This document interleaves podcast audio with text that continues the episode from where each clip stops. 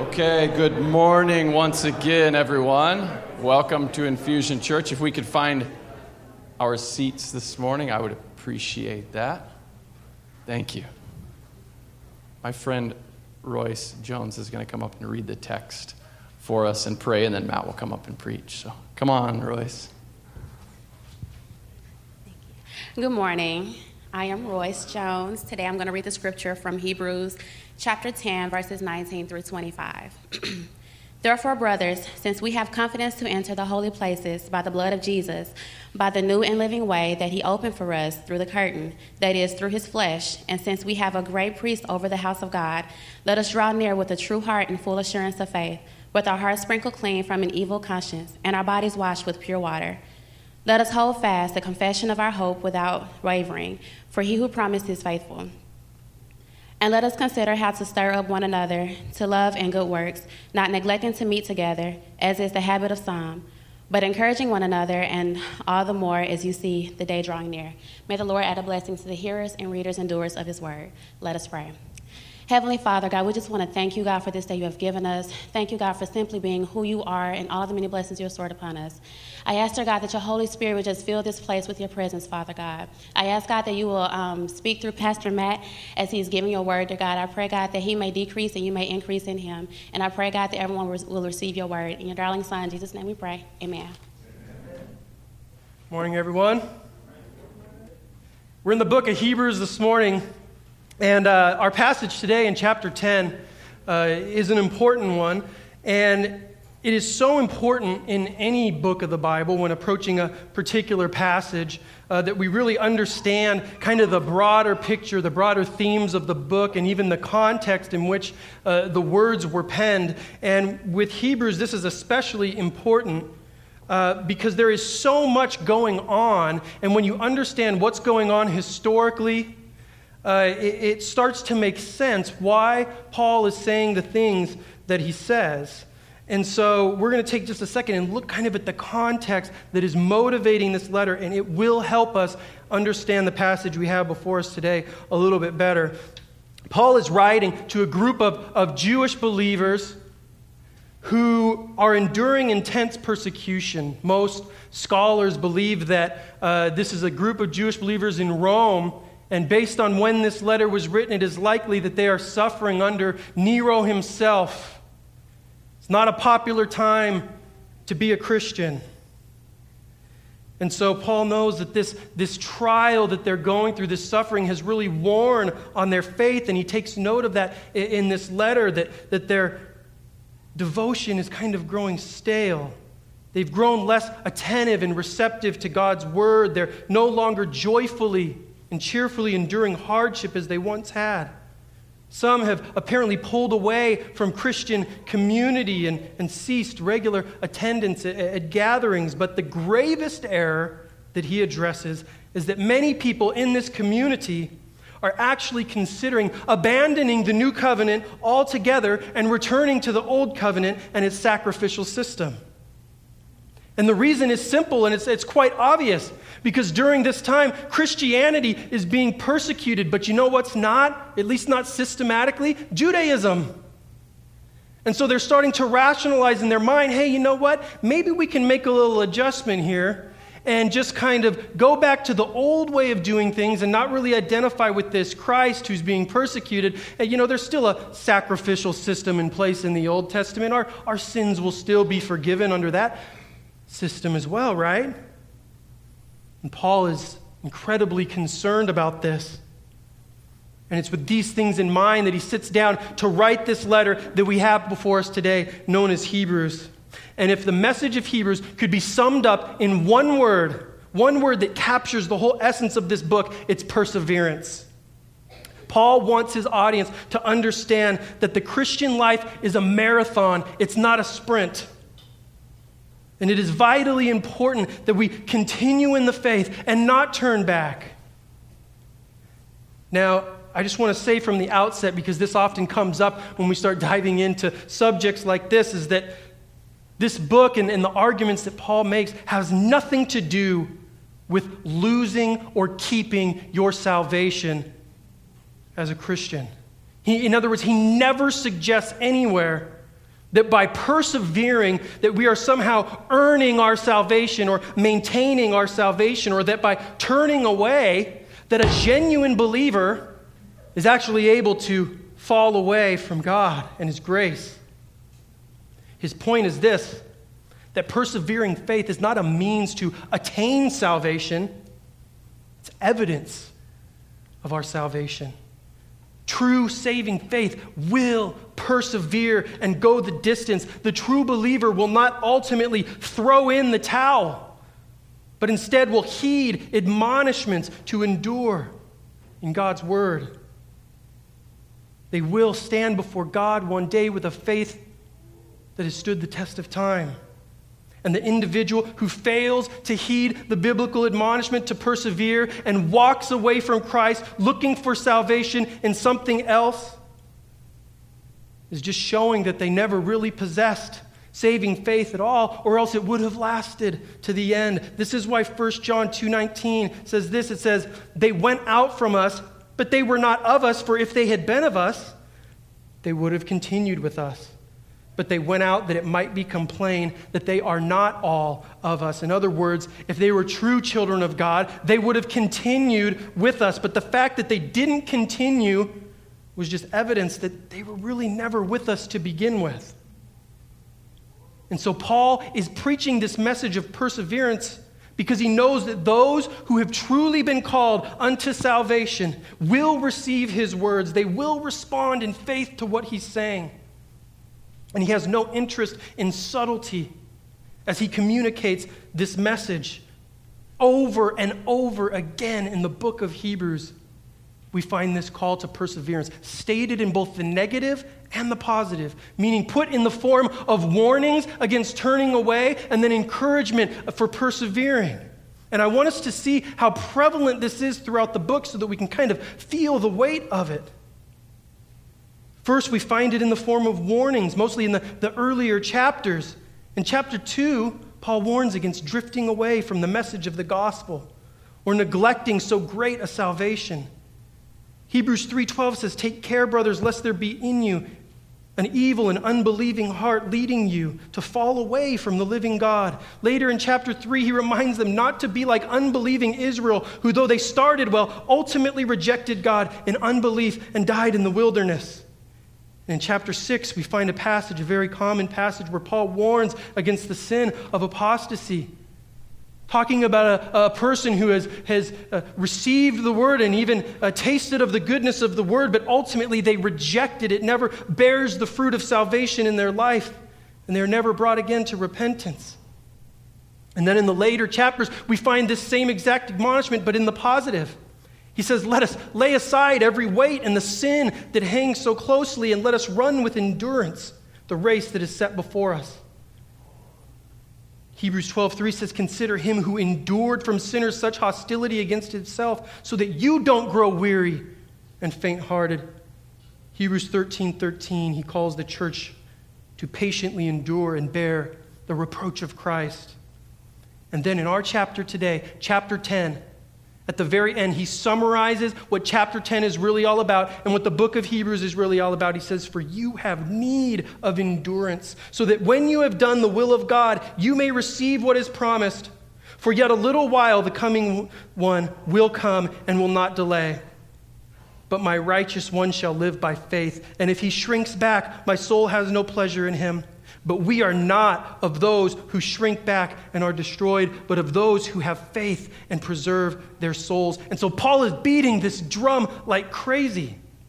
He sees this as something very important. And even though some of these verses sound pretty blunt and even kind of harsh, I can tell you right now, he's motivated by nothing other than love for these people. He doesn't want this group of people forsaking the only true source of life and forgiveness and salvation, only to put their trust in something that cannot provide life, forgiveness, or salvation. An Old Testament system that was meant to shine a light on the glory of the new covenant. And so he wants to encourage them to persevere. And here's the approach he takes. So he's going to write this letter to encourage them to persevere. And what he does is he spends the first nine chapters just preaching the gospel to them. He spends nine chapters showing that the entire Old Testament sacrificial system was like a, a, giant finger pointing to Jesus.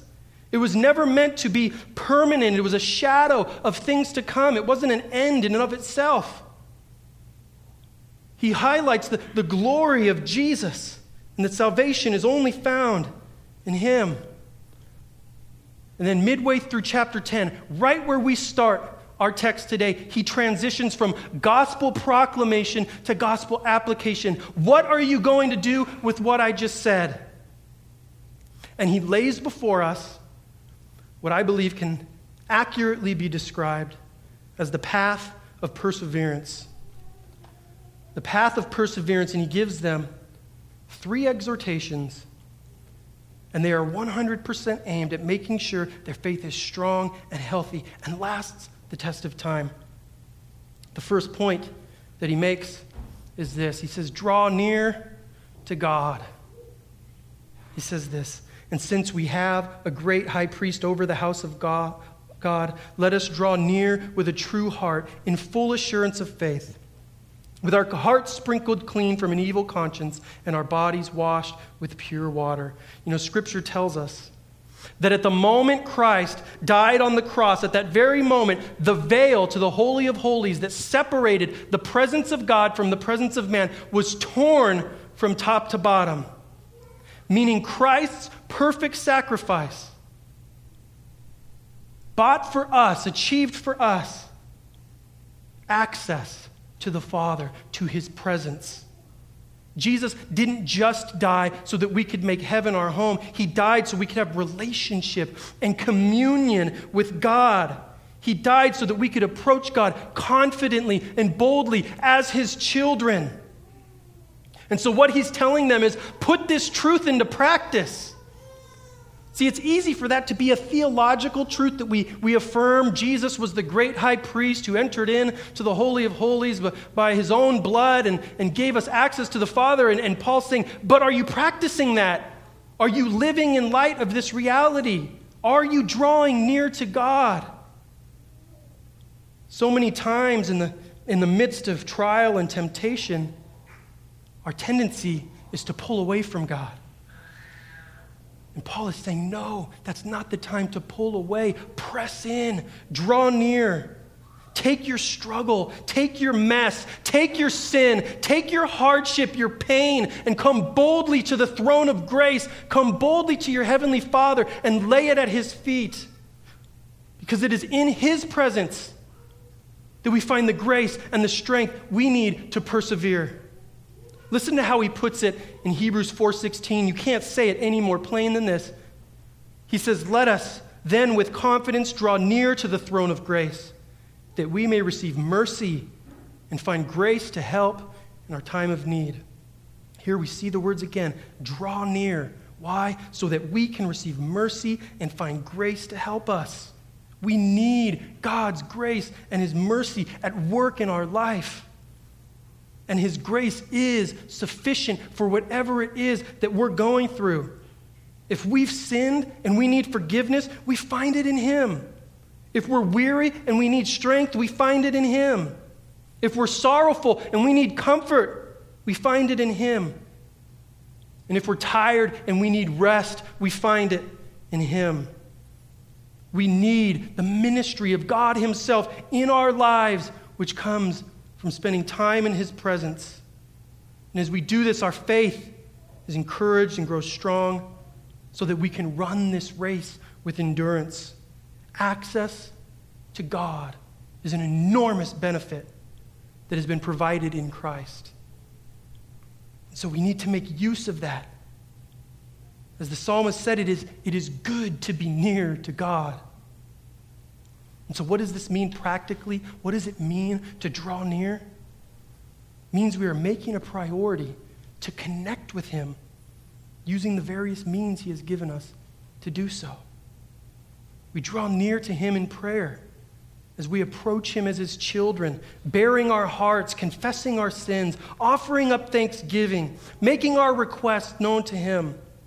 We draw near in worship as we sing from our heart, engaging our heart in, in the words that are coming out of our mouth, lifting our voice in praise. We draw near to Him through His Word, where we hear Him speaking to us on every page, and where we receive comfort and encouragement from His promises. You know, it's so easy, like I said, in our trials, to not make time to draw near to God. We get so busy focusing on the problem and what we're going to do to fix it or how we're going to get out and building strategies that sometimes we don't just take time to stop and spend time with our Heavenly Father. So, the first stepping stone in this path of perseverance that Paul places is to draw near to God. And the second is to hold fast to God's truth. Let's look at what he says in verse 23. He says, Let us hold fast the confession of our hope without wavering, for he who promised is faithful. So here Paul is touching again on this main theme of perseverance. He says, Hold fast to the confession of your hope, to the gospel. Don't waver from it. And let's remember, he's writing to these Jewish Christians who are under intense persecution. And they're being tempted to abandon the truth that they once received and, and return to this Old Testament sacrificial system, which Paul made clear cannot save. And so he is taking time to remind them to hold fast to the confession of their hope, that which they received and know to be true. Emphasizing that forgiveness and salvation, our future inheritance, are all received and secured in Christ. He says, hold fast, don't let go, cling to it. Have a resolve to stay the course. But he makes a very important point. He says, because he who promises is faithful. Which means that our holding fast is actually motivated and undergirded by our confidence in God's faithfulness. We believe God is who he says he is. We believe his word to be true, that he's going to do that which he has promised. And so that even in the midst of persecution or suffering or trial, we can hold fast to His word because we're confident we don't do so in vain and that He is faithful. And the more convinced we are of God's faithfulness, the more equipped we will be to hold fast to the hope of the gospel, even when we are tempted to turn away. And listen, we do get tested in this area. I have been through trials in my life where I am tempted to disbelieve the truth and put my hope in something other than Jesus to rescue me and to deliver me. And I haven't always been successful in guarding myself in that temptation. My, my perspective has been clouded by discouragement. And I find myself thinking things like, man, considering what I'm going through right now, God doesn't seem good. His promises don't seem true. Jesus doesn't seem like much of a savior right now. In fact, it appears as though his, his word is failing, that he's not faithful. You know, maybe this whole thing is just garbage and I should just cast it aside altogether. Here's a couple things that I've learned is that in moments when, subjectively speaking, the truth doesn't feel true because of my circumstances. Sometimes I just have to rely solely on my objective knowledge of the truth in that moment. Meaning, I have to hold fast to truth even when I can't make sense of it, even when it defies what I'm feeling at the moment. Why? Because even though I may not know what God is doing and it doesn't make sense to me, I know that He's faithful and that I can trust Him. The other thing I've learned is that I need to preach the gospel to myself regularly, preach the truth to myself, remind myself of what God has done in my life, who He is. In the midst of the struggle, I have to encourage my own heart that God is faithful. He reigns sovereignly over every event and circumstance in my life. I have to remind myself that Jesus is the only true hope for life and forgiveness and, and salvation and satisfaction, and cling to those truths, knowing that if I look for those things elsewhere, I'm not going to find it. I have to preach to myself to battle unbelief and keep myself encouraged in the truth in the midst of trial. Persecutions, hardships, trials, temptations, they're all going to come in our life.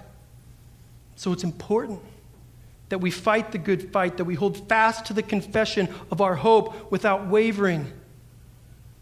And the good thing is that Paul is not calling us to just rely on willpower to make this happen. He's not saying, you're on your own, now just buckle down and make sure you don't let go of this.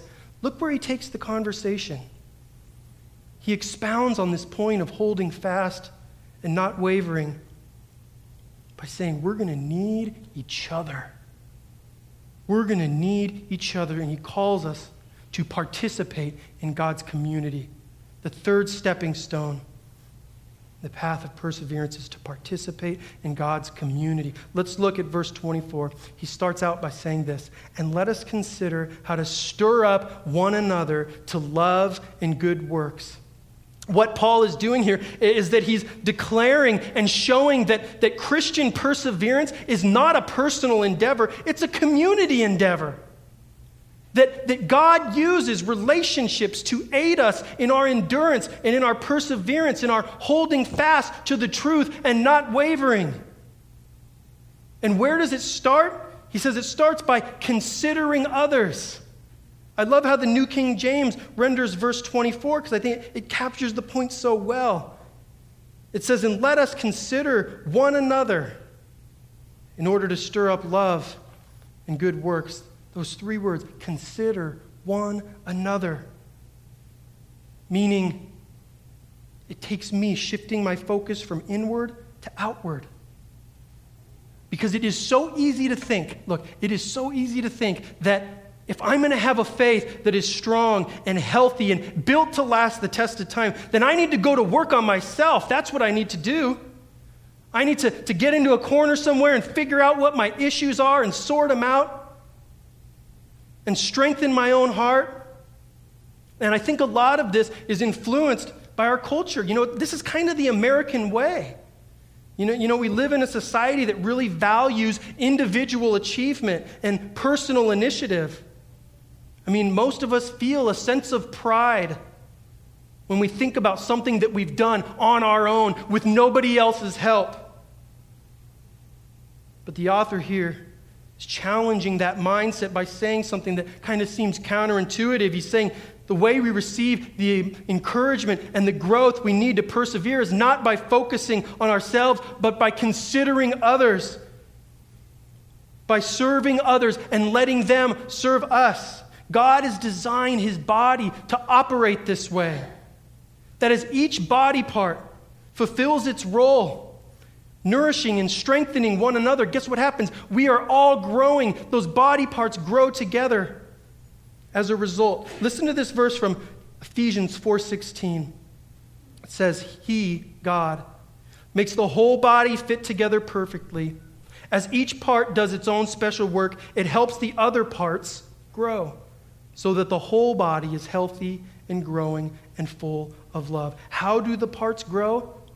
By focusing on themselves? No, he says, as each part does its own special work, meaning its ministry, the other parts grow as a result, so that the whole body is healthy and growing and full of love. It's because we are invested in each other, considering each other, ministering to each other. You know, it, it reminds me of an illustration I heard in elementary school. I don't know why I remember this. I probably was in kindergarten or first grade. I went to a Christian school. And for some reason, I remember someone getting up there and telling this story, um, this illustration of the difference between heaven and hell. And it's actually pretty interesting. So they, they, they paint this picture first of, of hell, and they say, you know, eh, in hell there's this table, and it's just a buffet with food all over it. And everybody's sitting around this table, but they're like three feet back. They, they can't reach it. But what they do have is six foot long chopsticks. And yet they're sitting there wailing and fighting and wasting away.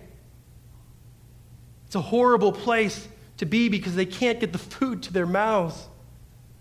And then the scene switches to heaven where there's this same table.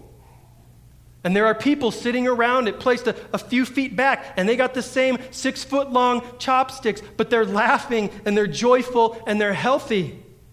Why? Because they figured out the key to feed one another. And you know, I know that's kind of a, a silly illustration, but I think it kind of shows how God designed really community to work. That if everyone is considering others and how to build them up in love and good works and encourage them, then we are all giving and receiving ministry. And as a result, we're encouraged in the faith, which leads to perseverance and steadfastness. And so we are considering others. And to do what? That we may stir them up in love and good works. I love that he uses the word stir up here because it, it, it gives us the picture of keeping something from becoming stagnant or stale. We're making sure that these things are active and present in our community. We are asking, how can I promote compassion, affection, and an ever increasing love for God and for man in my brothers and sisters? And then we are looking for practical ways to live out that love through good works through serving those around us. We are encouraging a love that is expressed through good works. As I said earlier, true saving faith goes the distance, and the church plays an important role in seeing that happen as we commit to stirring one another up in love and good works, building one another up in the gospel. We really are our brother's keeper. We really do need each other. You know, I, just experienced this eh, before I came up here uh, to preach. I'm sitting in the back there and I'm telling Matt, I don't feel well. I had a crazy night last night. And, and so, what does he do? He puts his hand on me, he prays for me, he encourages me, he builds me up. I needed that. I'm receiving the ministry of someone else in the body. I need you. I need you to help keep me stirred up in love and good works, to help encourage me all the more as the end draws near, as Paul said. I need the relationships that are in this room. And guess what? So do you.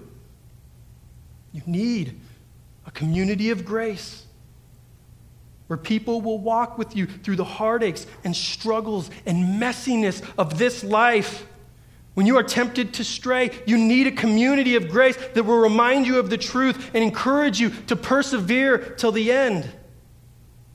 My desire is that this would really challenge the way we think about Christian community. I know it did for me. As I was preparing, God was really hammering home to me how being part of this community of grace is far more important than I realized. It's essential. And so, when you consider that, when you consider the crucial role that Christian community has in aiding our perseverance and encouraging our perseverance, it's no wonder that Paul also says this he says, not neglecting to meet together, as is the habit of some, but encouraging one another all the more as you see the day drawing near. Why is he saying this? Not neglecting to meet together?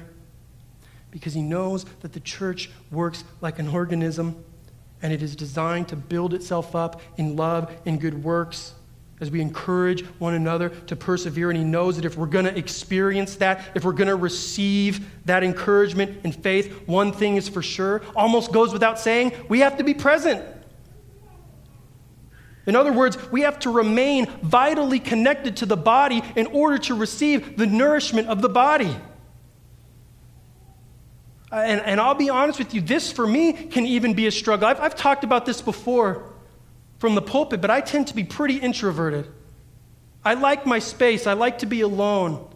My tendency is not to run into community, it's to pull away from community. There's been seasons earlier in my life when I, when I did this for extended periods of time, and I want to tell you something, it never, ever yielded anything good for me. Because I had separated myself from the, nourishment of the body, from a community that was ordained by God to encourage me and minister to me and build me up. Here's what happens when a, when a body part is missing from the body. First, there's a negative impact on the body part itself because it's, or on the body itself because it's lacking the function of the missing part. But there's also a negative impact on the body part, and it begins to die and wither because it lacks the nourishment of the body because it has separated itself.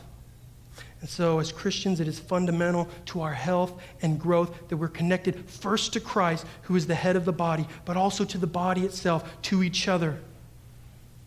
And a huge part of staying connected is being present. You'll hear us talk a lot around here, not only about Sunday morning service, but you hear us talk a lot about our midweek home groups called crowded houses, or even our smaller gatherings where two or three guys get together or two or three girls get together to build each other up and encourage each other. They're called DNA groups. And we, and we kind of beat this drum a lot and talk about these things a lot, constantly trying to get people plugged into a crowded house, plugged into a DNA group. Do you know why we do that? Is because we know that it is in these environments that this type of ministry takes place.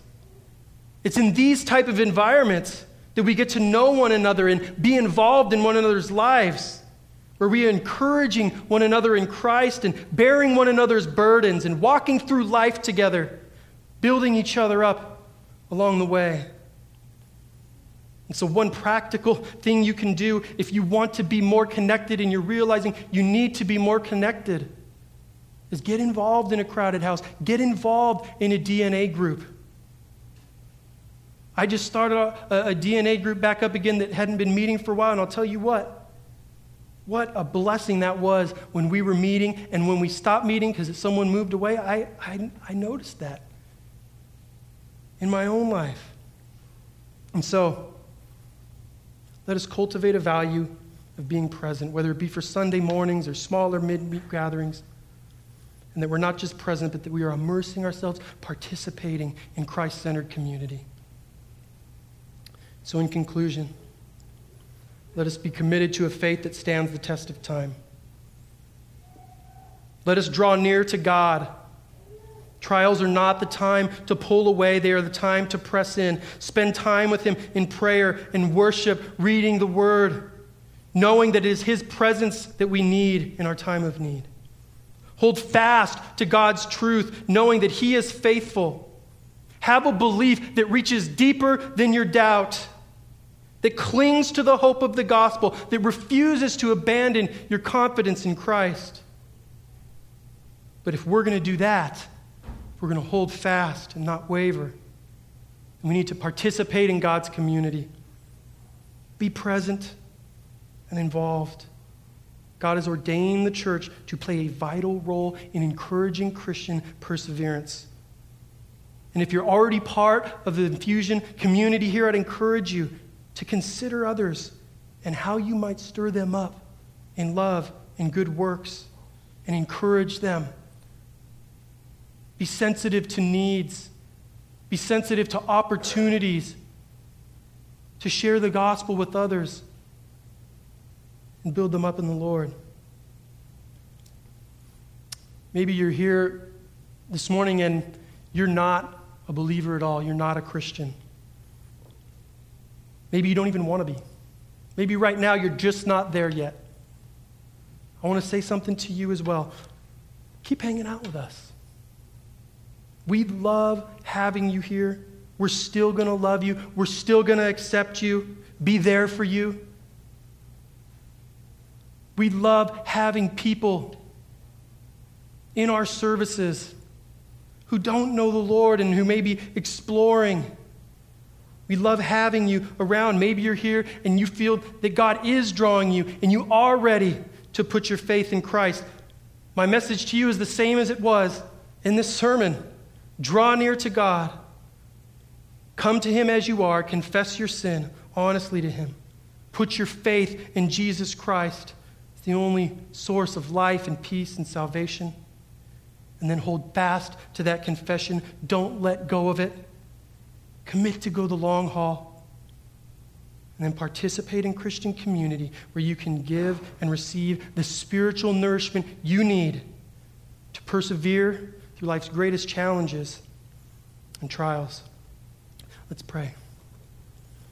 Heavenly Father, we love you this morning. We thank you, Lord, that you are committed to keeping us, Lord. You are committed to seeing us through till the end, and that you have given us the relationships that exist in this room to help us stay encouraged, to help us receive the strength we need to endure. We're thankful that you have given us access to you by the blood of Jesus, that we can come to you as your children, not in fear of judgment and condemnation, but knowing that we can receive grace and mercy from your throne. God, I pray that you would help us have a shift in our mindset wherever it's needed, that we would not just focus on ourselves and everything that is going on in our own lives, but help us. Help us to consider others, Lord, to be sensitive to needs and how we can encourage them in love and good works. How we can lift them up when they're down, comfort them when they're sorrowful, God, and be the body to one another. We pray that your grace would be with us this morning in these things, Lord, that we may stand before you one day with a faith that is proven to be genuine and that has stood the test of time. In your name. With your heads.